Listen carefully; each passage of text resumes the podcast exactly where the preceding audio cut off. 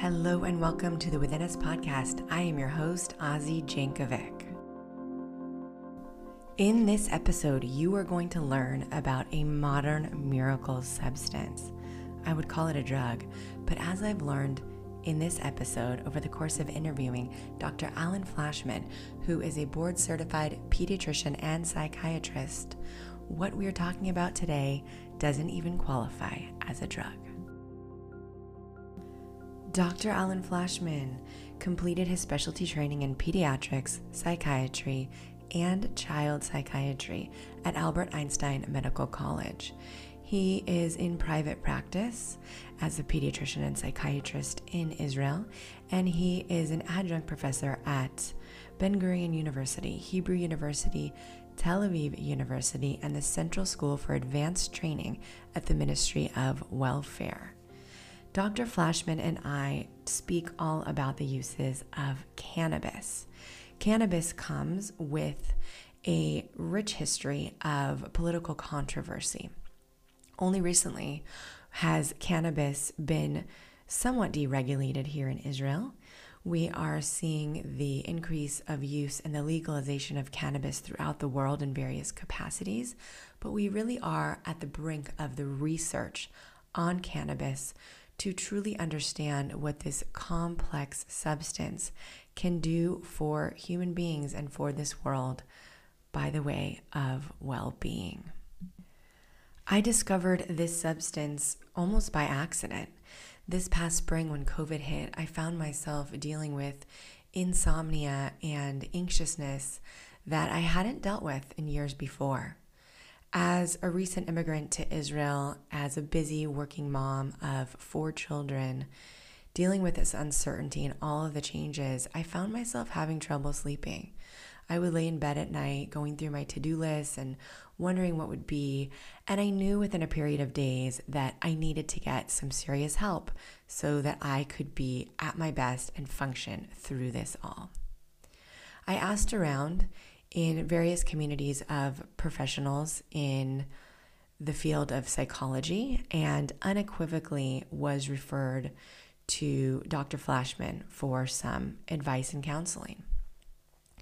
What I learned was that rather than taking the pharmaceuticals that I had been prescribed by my general doctor, there was a natural option available to me that wouldn't come with unwanted side effects like nausea, anxiety the next day, and feelings of almost like a hangover, having had too much alcohol the day before. But all of this coming from a pharmaceutical, really, that brought about brain fog, inability to think straight, unwanted emotional experiences, um, physical, um, really feeling physically tired and really challenging in terms of day to day functioning, all from the side effects of a drug that I was using to get a good night's sleep. So, when I discovered cannabis, I was completely skeptical and I thought that I would try it, it wouldn't do anything for me, or that perhaps it would come with some psychoactive um, properties that I wasn't really interested in. Like I, you know, I'm turning 40 this year. I wasn't really looking to, um, I wasn't really looking to get high or to have that type of experience. If anything, I, I just wanted to function in my daily life and, and I wanted to be productive. And so I wanted to find something that would support that. I was incredibly skeptical, but I have to tell you that here I am. It is now the end of October. So it's been several months, and this new, completely natural substance with zero side effects works in so perfectly with my mental, emotional, and physical self care routine. I feel so grateful to have found this. And it took me a while, but I was able to catch up with Dr. Flashman and sit down with him to have this interview to learn more about cannabis and what this is and what the science is and all of the various uses for cannabis. I've come to believe that we need greater access to cannabis. It is more accessible in most places in the world than it has been in a long time. Unfortunately, it's in Israel. It's more expensive than um, than it may need to be. It's not subsidized like pharmaceuticals are. I can go into the pharmacy and get um, really strong sleeping medication, albeit it comes with strong side effects for a matter of a few dollars per month, where this um, this prescription can be hundreds of dollars per month and upwards, depending on how much of the substance somebody needs. So it's not as widely available or accessible as I, I think that it could be. But that said, it's really important to me that I share what I've learned and what I've discovered with you because it can help so many people. In this episode, Dr. Flashman is going to talk about the 700 children with autism that he's treated successfully with cannabis. He's going to talk about those suffering with post traumatic stress disorder, including soldiers who have come back from war, who have been aided greatly by the use of cannabis, and the more everyday uses of cannabis for um, disorders such as anxiety that have actually become incredibly commonplace in the past nine months. We're seeing across the board increases of anxiety medication, um, upwards of even 75%, as reported by certain doctors in certain places. So we're dealing with real issues here. And much to my surprise, we are also talking about a real solution. So, with nothing further, it is my absolute honor and pleasure to introduce you to Dr. Alan Flashman. Dr. Flashman, I'm so excited to be here with you today. It's such an honor and a privilege to be interviewing you. And you do such phenomenal work here in Israel, and your reputation precedes you. In my search for a psychiatrist with this particular specialty, I was referred to you time and again from a number of different professionals and practitioners. And it's really tremendous to be sitting with you here today. So, welcome to the show. Thank you very much. I'm happy to be with you.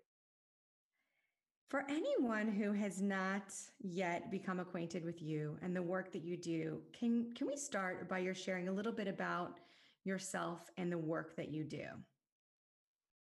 Uh, sure. I'm a, a, bit of a maverick in the sense that I did a lot of credentials in the States. I'm boarded in uh, pediatric psychiatry and child psychiatry.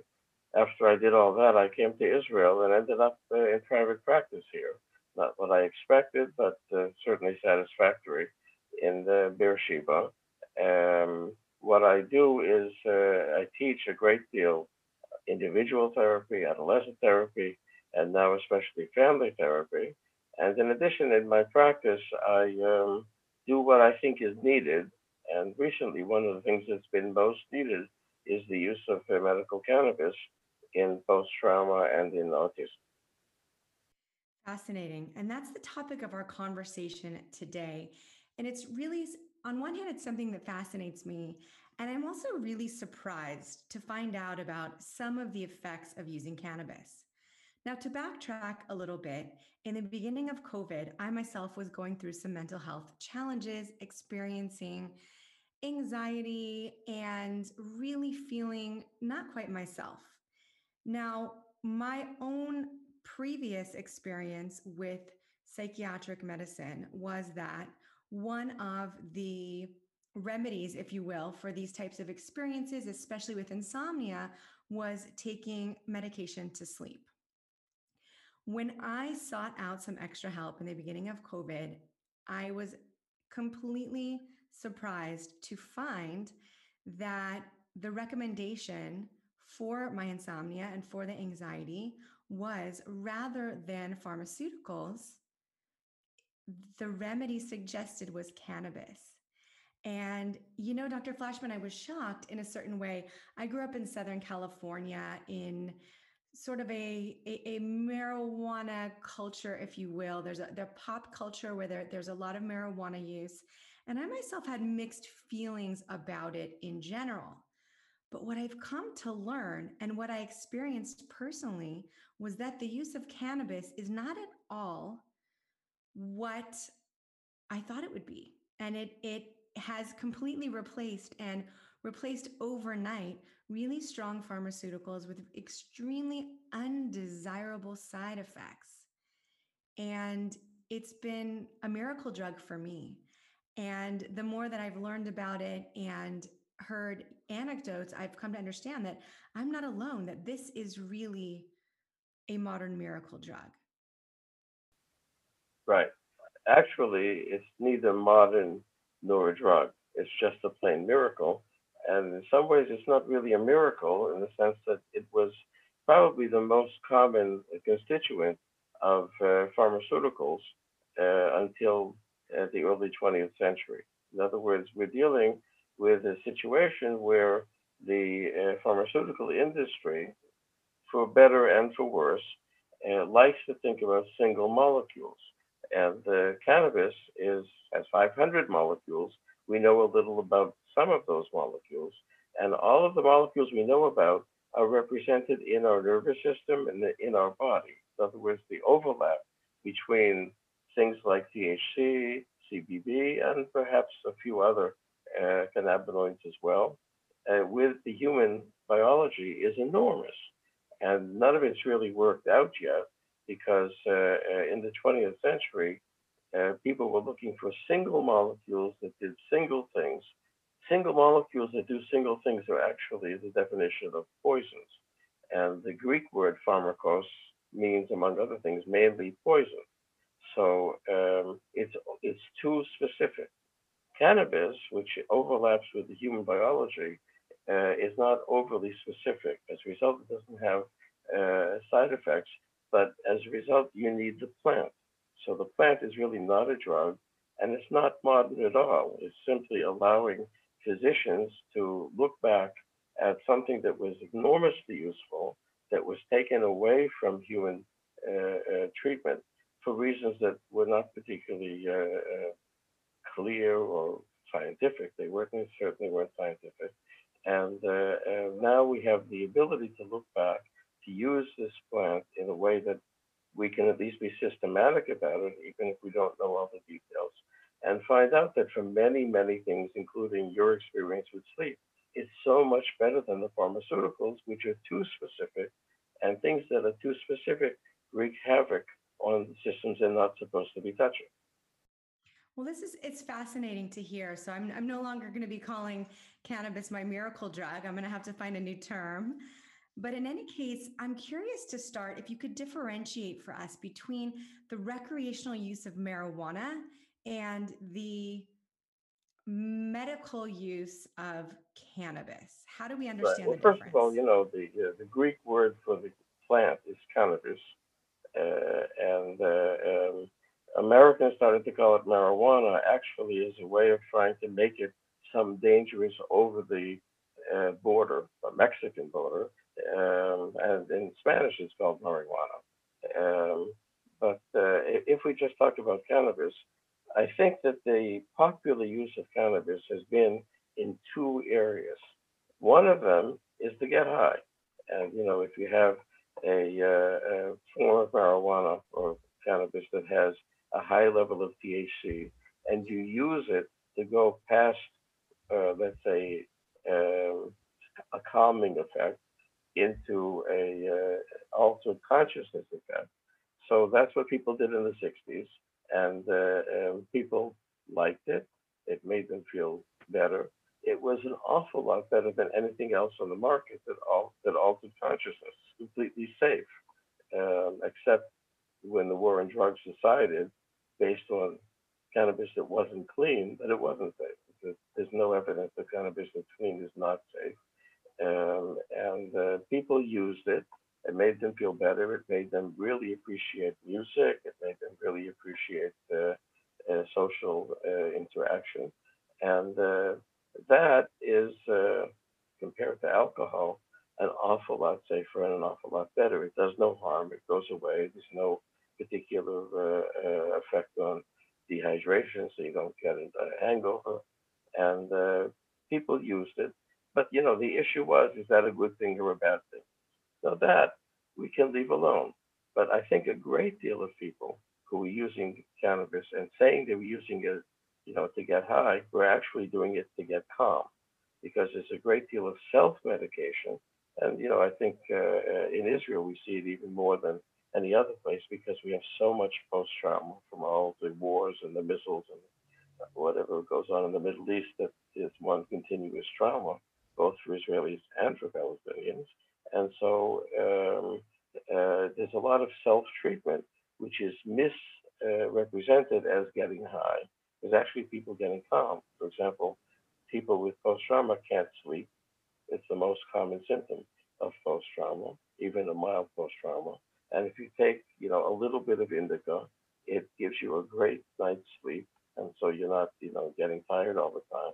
And that's a sort of a self-medication that uh, people were using. And doctors, unfortunately, doctors are so uh, busy with the poisons or the pharmaceuticals or the the great reduction to one molecule. It makes them feel very, very smart. But it's, not how nature works. Nature never works in one molecule. It works with a balance between things, which every other medical system has appreciated, except for modern Western medicine, which tries to ignore balance and go for the one thing that does the thing, which when you hit it right, you know, insulin does what insulin does. You know, if you can synthesize insulin, except for the recent craziness then it becomes a, uh, a very affordable and extraordinarily useful. Uh, uh, but that's where something's missing in the body, and you replace it. That's uh, that's where only Western medicine could uh, arrive at isolating insulin and synthesizing it. But things that come outside the body and change the balance in the body, a different story. And so people have been using it uh, both to change consciousness, which except in modern America, was not considered a bad thing by any other culture, and uh, uh, uh to um, to relieve suffering in uh, um, things that weren't defined, but people found it important. So this is really interesting in terms of alleviating suffering and and helping people deal with he, deal with trauma, heal from trauma, and and become more calm, regulate their bodies, and live more healthy lives. What is someone, what does a, a conscious consumer need to understand about cannabis before beginning to use it? Okay. Well, uh, a conscious consumer, first of all, wants to buy cannabis that's not street cannabis. In other words, that it's clean, because the dealers didn't have to spice it up. You know, everybody knows in New York that the dealers would add things to cannabis to make you addicted because cannabis isn't.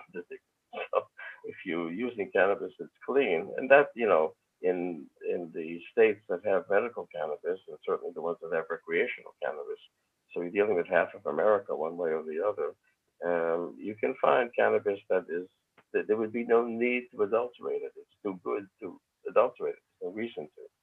So that's the first thing. And the second thing is that um, a, a conscious consumer needs to know two facts that, that don't go so well together. The first fact is how much THC and how much CBD is in the uh, strain that I'm using. So it's nice to know, you know, those sort of details. The truth is that even when it's so-called worked out, it's approximate. The other fact is you need to know that strains are different in a way that nobody understands. There are another 500 molecules out there in cannabis that we don't understand, and we certainly don't know how they work together. So a conscious consumer would say it might be nice to know, roughly speaking, CBD and THC. And you know, if you want to use sleep, you know, you know that more or less indica is better for sleep than sativa for most people. And sativa is better for calming down and staying alert uh, during the day for most people. But the main thing is experience with different strains.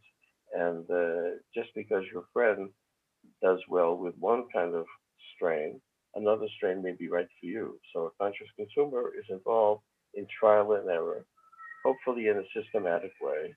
And the conscious consumer would also want to start with low doses. In other words, you don't take some, you know, high THC cannabis and just smoke a joint.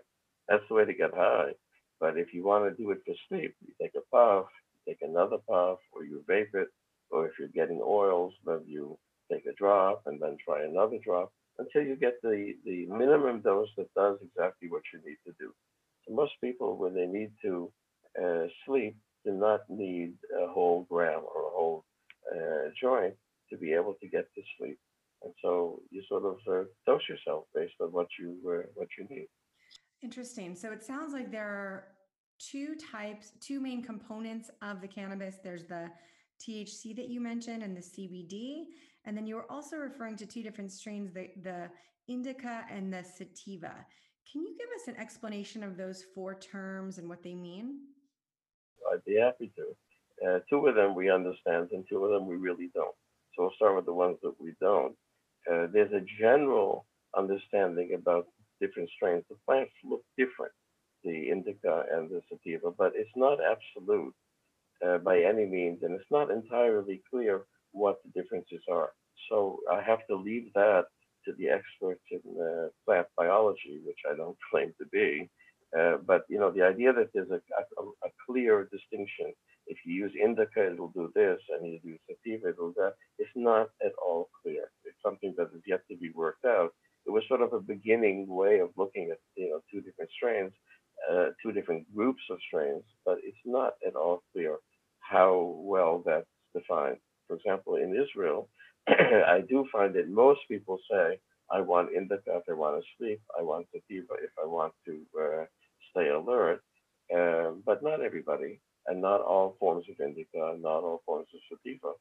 So there we're sort of in the dark, and it's sort of like a rough division, but you don't want to be uh, uh, held to it too firmly, because if you find a sativa that helps you to sleep, you're allowed to do that. And the same with uh, indica that helps you to be alert. Um, so that's a sort of a rough division that isn't so clear. Interesting. It sounds like there's a lot of further research to be done, as well as a bio individuality component for each person that that takes trial and and you know trial and error, and trial and feedback. Right. Well, you know, bio individuality is the best way to think about human beings, and it's also the best way to think about a plant. And since it's too complex to know exactly how to break down all the individuality, so it's trial and error to see what does my body or my brain or my pancreas or whatever you're treating, my gut, what what what works for me, and what plant works for me. So there's you know it's definitely uh, customizing. But then you know the best medicine is always customizing. Even when you start with SSRIs, there there are thousands of uh, bogus research is done every year about which SSRI is better for what every five years. You look at a meta analysis, it's all wiped away. You have to do trial and error to find out what's uh, right for you. So, even more so with a plant, it's uh, more more variegated. Now, THC and CBD are known a bit better. And there, you know, all the credit goes to Israeli research for the simple reason that a perfectly good pharmacological researcher named Mechoulam was the only one on the planet who could get a bag of grass. Because in America, you couldn't get it. And if you, you're caught studying grass, you would be defunded. Whereas Mechoulam, things were a little bit sort of, I wouldn't say, you know, more liberal in Israel. They were just sort of uh, loose. You know, the term we use here is balagan for loose, something that's not so well organized. So the police said, here, have a bag. So he was the only police person doing research who could get a bag of grass. And he worked on it and he isolated the structure of THC and he isolated the structure of CBD. And he started to look at the way that these two things work differently. But it's important to recognize that Mechoulam is a pharmacologist. He's a, uh, um, um, a researcher in the area of uh, pharmaceuticals and he's not particularly interested in plants. He was interested in reducing the plant, to THC and CBD. And uh, frankly, I think that's a mistake. It's an understandable mistake, but I think it's a mistake. Anyway, THC, tetrahydrocannabinol, is a uh, chemical, it's not a complicated chemical. It's a chemical that you can produce in the laboratory. You see, nature sometimes creates chemicals that are so floppy with so many different structures that it really is hell to try to to to reproduce them, and it would be too expensive. For example, people in, in America know about St. John's wort. St. John's wort has these chemicals, but no one's ever going to uh, try to reproduce in the laboratory. The plant is too good the way it is. Can- Cannabis, on the other hand, has uh, more simple molecules, and, uh, and then it's possible to, uh, uh, to synthesize both THC and CBD. Now, you know, people would like to say, what does THC do and what does CBD do? I think that's not precise. I think it's the balance between CBD and THC in most of the body. I think it's certainly the case in the nervous system and certainly with autism, where people would like to say THC is this drug and CBD is that drug. That I think is going to turn out to be imprecise. And what we're going to find, there are THC receptors and there are CBD receptors in the, uh, the nervous system, for example, but no one's looking at the balance between them. And I think that nature usually is still dealing with the, the balance. But, you know, to take what people say seriously with a grain of salt, THC makes you high. You know, THC is a, is a psychoactive drug, but it also does a lot of good for um, other uh, areas in the body. Uh, for example, it does a great deal of good for people with fibromyalgia, and it does a great deal of good for people with Crohn's disease. And it also has this, you know, thing that it can be psychoactive. CBD is not psychoactive at all. In other words, uh, one of the people who was fighting in the Knesset, you know, he wanted to get CBD for a child with epilepsy, and it was being over controlled for reasons that uh, we'll skip. Uh, so he took three bottles of CBD oil, went to the Knesset, and drank three of them in front of everybody, and said, "No, you know, see how I drive. You know, what do you? What's the problem with this stuff?" So CBD uh, is probably anti-inflammatory, and uh, its uh, receptors are extraordinarily helpful for uh, uh, for pain and for a number of inflammatory diseases. And um, since it's not psychoactive, there's no reason on the on earth to make it illegal. No reason on earth to make it illegal. No reason. No reason whatsoever. And in the rest of the world, except Israel, it's legal. So you can buy CBD oil um, pretty much everywhere. I believe that in the States, the movement now is to make CBD pretty much available. And uh, uh, pure CBD means that, you know, the plant, the strain that, it's, uh, uh that creates it, creates CBD. It has less than 1% THC. Let's, so I want to I want to pause here for a moment because I think you're hitting on something really really crucial. We are living and I'm living in a country. You and I are living in a country in which we have a a substance that is not harmful whatsoever that is not legal that it is only legal with a prescription for very specific purposes dr flashman what are we missing out on as a society by not having this access okay um, let me go back and just explain to you how cannabis became illegal in israel because everybody knows how cannabis became a schedule one drug in America. That was in 1973, and that was President Nixon. And everybody knows that he wanted to uh, um, incriminate people who were against the war. And the, the, people who were around at that time and did it for him suggested he wanted to incriminate uh, the black and Hispanic population as well. In other words, had a racist aspect, the way most bad things do. So uh, everybody, I mean, I was in medical school in 1973 when Nixon made cannabis a Schedule One drug. I don't think there was a doctor in anywhere in New York. I was at Bellevue. I don't think, and we had lots of problems with drugs, but uh, I don't think anybody thought that it made sense medically to make cannabis a Schedule One drug. But you know, he did it for whatever reasons. You know, he guided uh, uh, President Nixon. Uh, but very people, very few people know that President Nixon put an addendum on the uh, foreign aid bill. And the addendum on the foreign aid bill was you have to fight drugs the way we do, you have to characterize them the way we do. This is something I haven't seen, but a friend of mine who is extraordinarily reliable, you know, let me know about this. And uh, and so, who was the greatest recipient of foreign aid in 1973 from America? 1973 war, the Yom Kippur War, Israel. So, you know, we got this as a dictate from uh, from America that you have to fight the war and you have to make cannabis a Schedule One drug. No public discussion, no particular reason in Israel to do that. It was just, you know, a dictate. But, you know, Israelis in the 70s with the American dictate, they sort of said, somebody's going to notice, somebody's going to check. Oh, the hell with it. So we'll call it, you know, a, a Schedule One drug, but we won't be serious about it.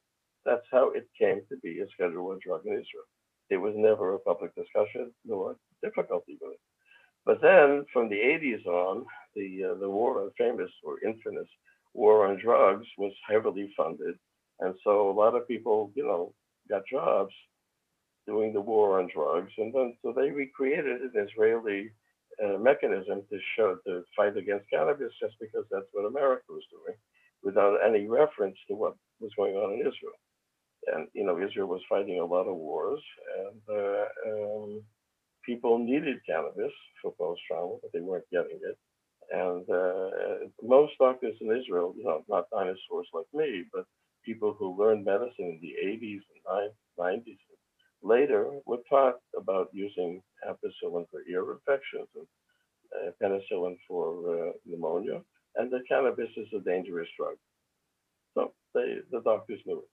What are we missing? We're missing the, the possibility of treating uh, uh, things that are so uh, rampant. For example, the post-trauma. I live in the south. 20,000 people live in the border of Gaza. They all have post-trauma. Now they're starting to come to me.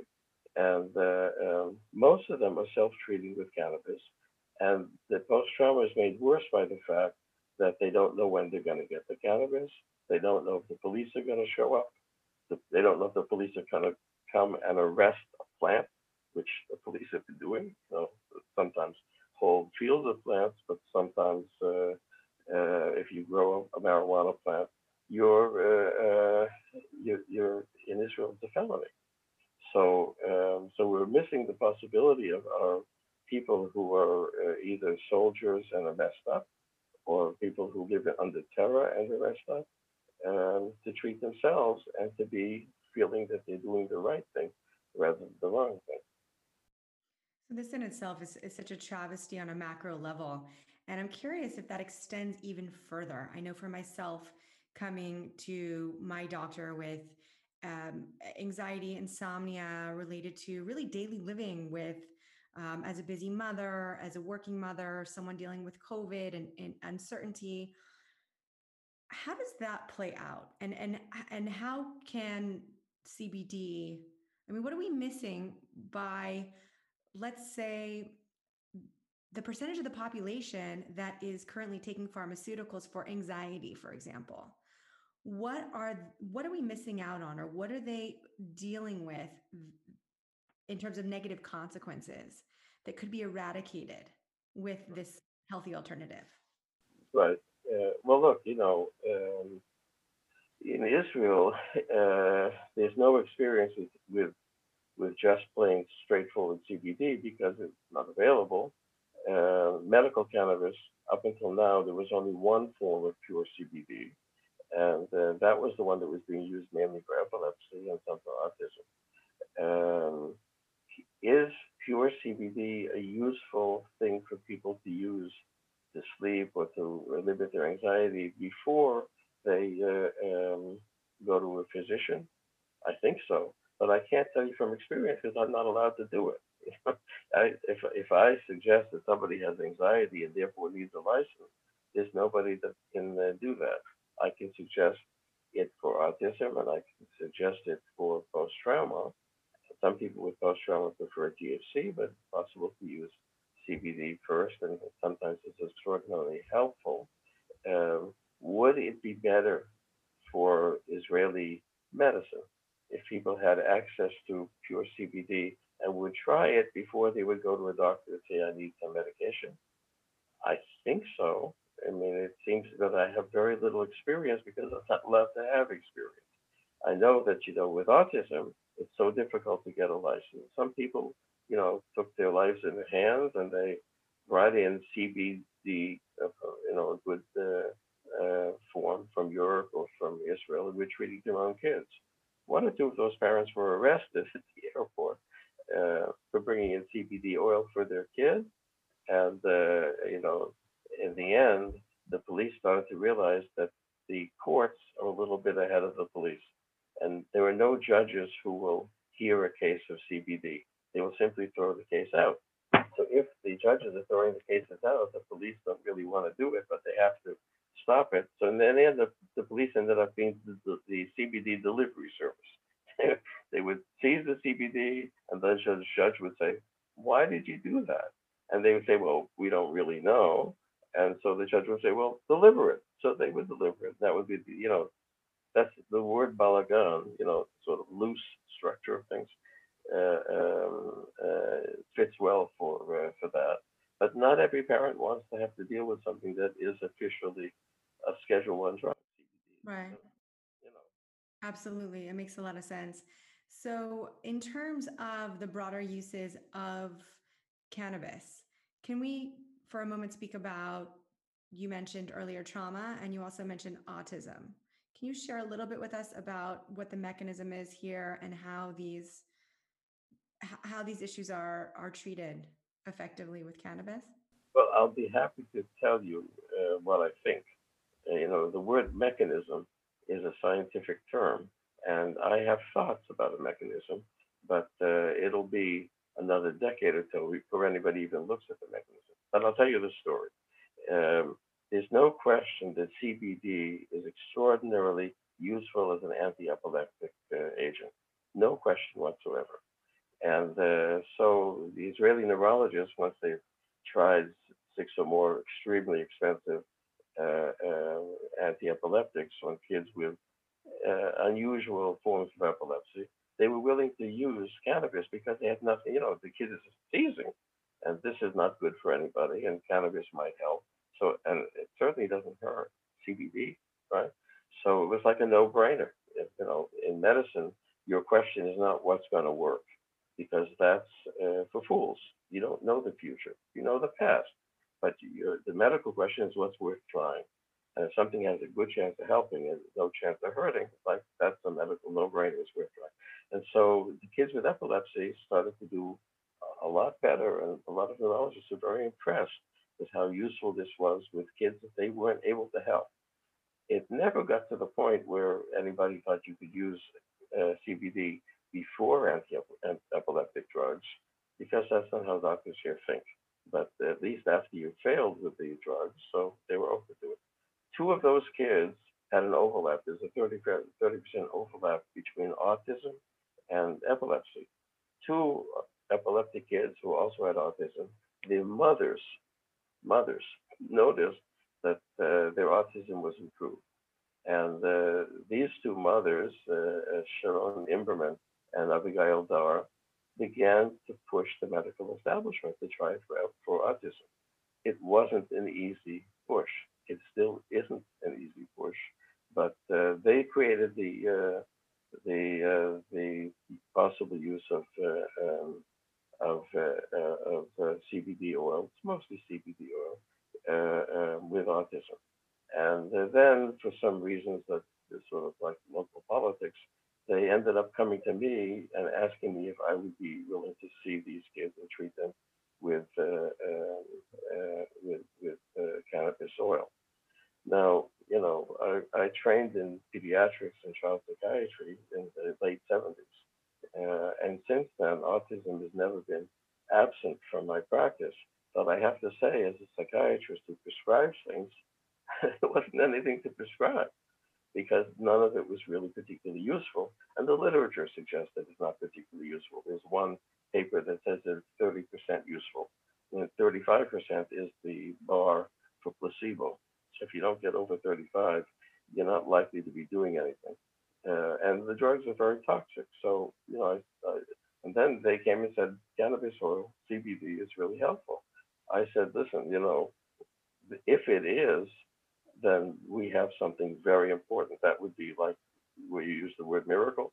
And so um, let's try it and see. And I was absolutely amazed, you know, that kids would be getting 80% uh, improvement. Uh, 80% of the kids would get a good or a very good improvement. And I think if we had more strains, we could probably get more because you had to find the right strain for each kid. I want to I want to pause here for a moment and and and clarify this. You said 80% of children with autism who are taking CBD have an improvement.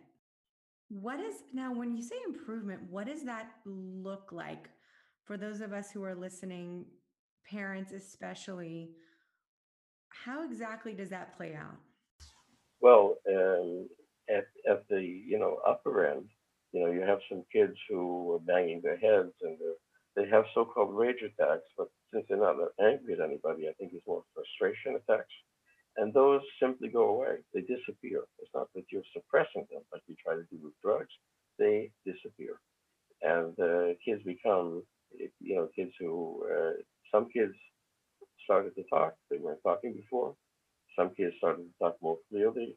Some kids made better eye contact. And the interesting thing is the kids, you know, at the higher end, some of them are really brilliant uh, kids. Uh, I would tell them my theory, which I'm about to tell you, and they would say to me, "But how do you know that?" So that, you know, the, nice uh, uh um, uh, way of thinking, at least. It seems to me that um, there is one study that suggests that uh, our mind works well when we go between two basic states that the mind is organized. When we say the brain is organized, we're really talking energy, we're not talking uh, matter, because what we're able to track now is the way that different parts of the brain connect with each other. It's called connectivity, and there are patterns of connectivity. And uh, uh, you know, we used to think maybe one molecule will solve everything.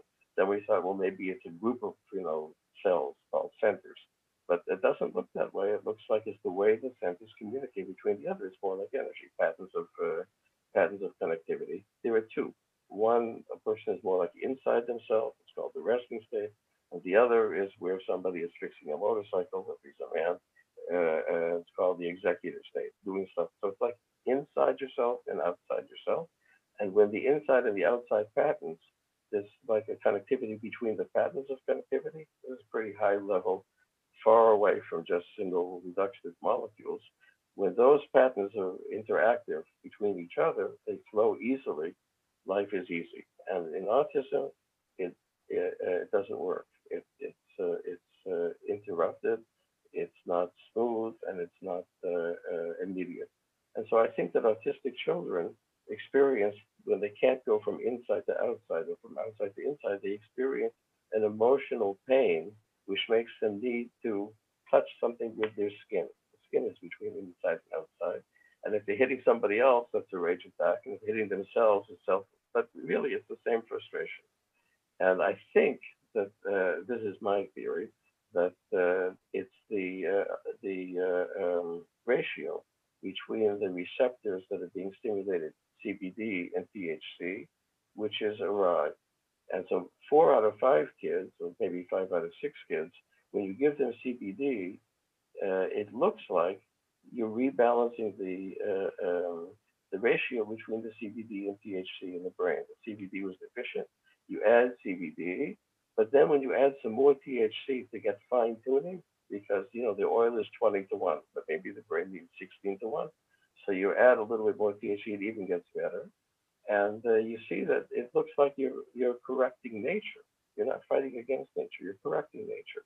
And the the terrible uh, um, uh, rage, rage or frustration attacks they disappear in most of the kids. That's absolutely amazing. But what's even more interesting is that one out of six, let's say, kids, um, you give them a CBD, it gets worse. CBD is not psychoactive. But when you give them THC, the THC does for them what the CBD did, did for the other kids.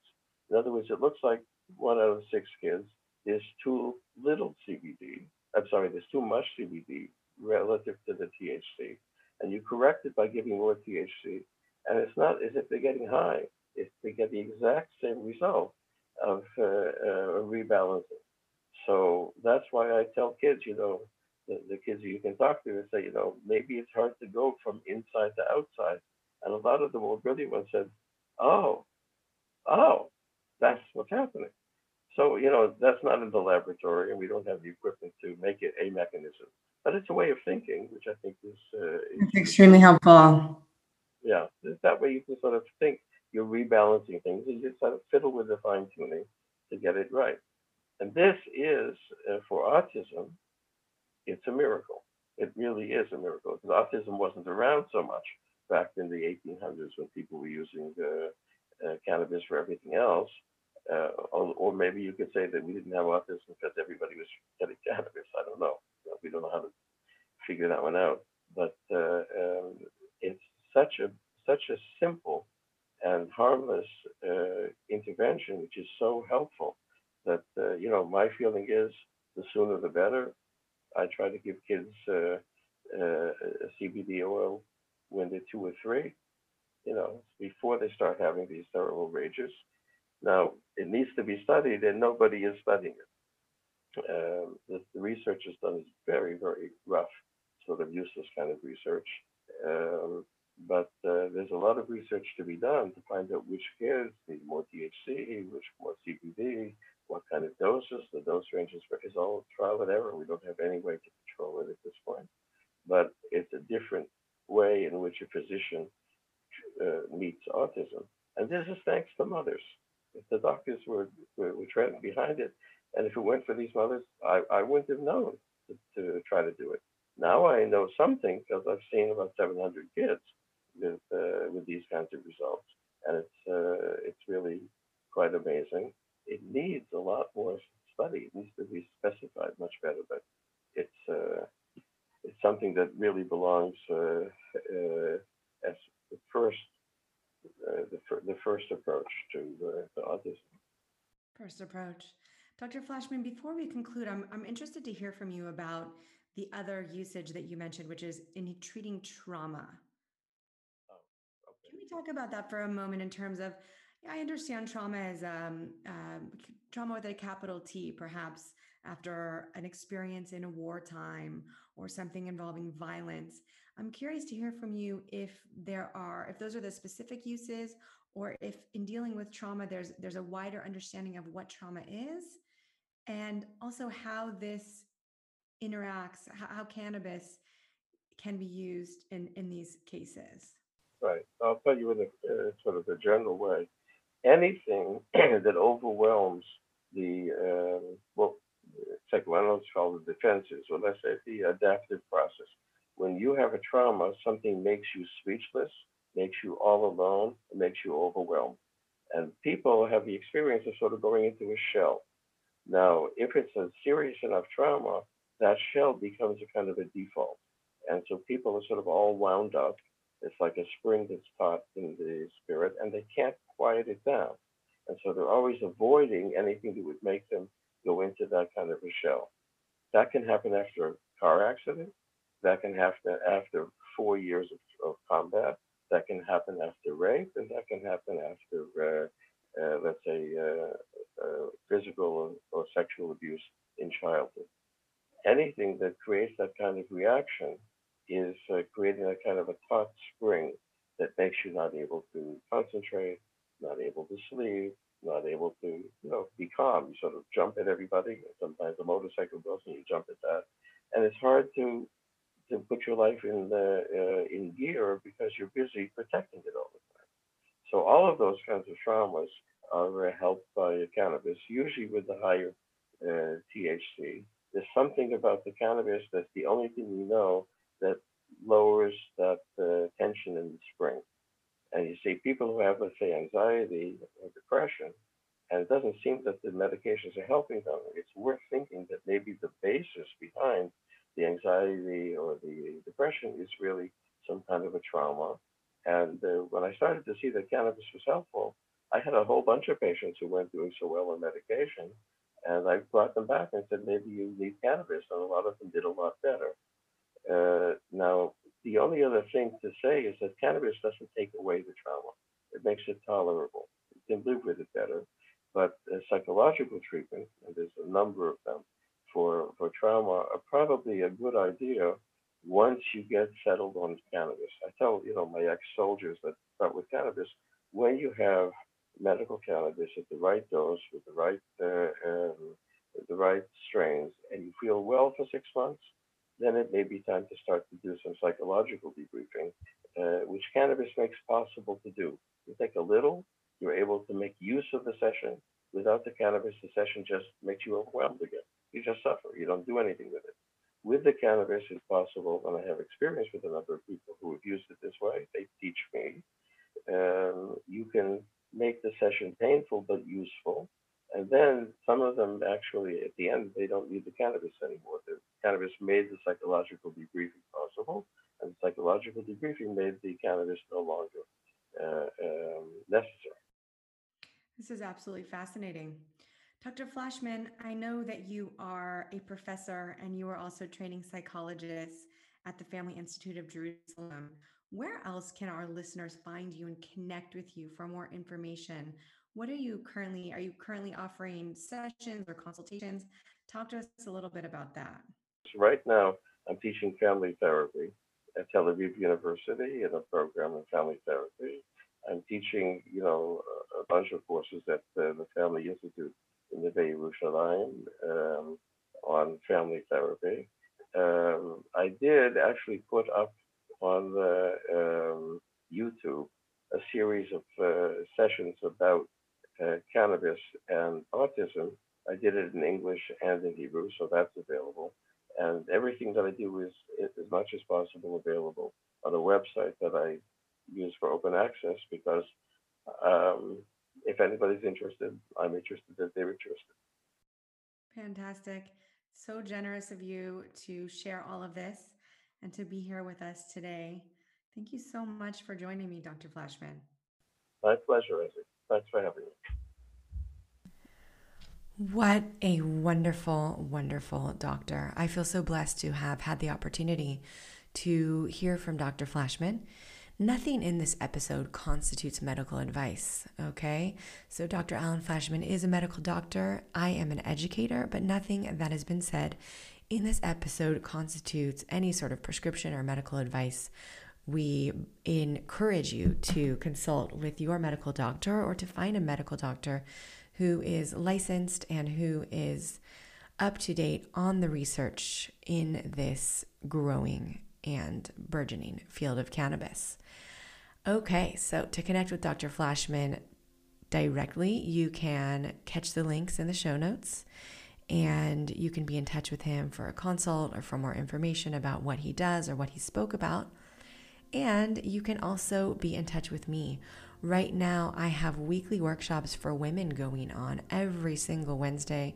I do a live podcast interview and there's an interactive component and a Q&A where you can meet other women and also ask questions to my guest experts and interact with me live on a Zoom call. It's really, really so much fun. You can learn more and sign up at drazi.co backslash workshop. That's D-R-A-Z-I dot C-O backslash workshop. You can also connect with me on social media, both on Facebook and Instagram. I'm dr. Azi Jankovic, A Z I J A N K O V I C on both. And I answer all of my messages so you can connect with me and tell me how this episode resonated with you, what your experiences are, and what you're going through, and what you like to see more of. So I'd love to hear from you. I'd love to connect with you. And thank you so much for being here and for joining me. It is really such an important topic, and I'm really glad that we're all on the same page. Wherever you are in the world, I am so glad that you are meeting yourself with kindness because, my friends, you deserve it. I will see you here next week.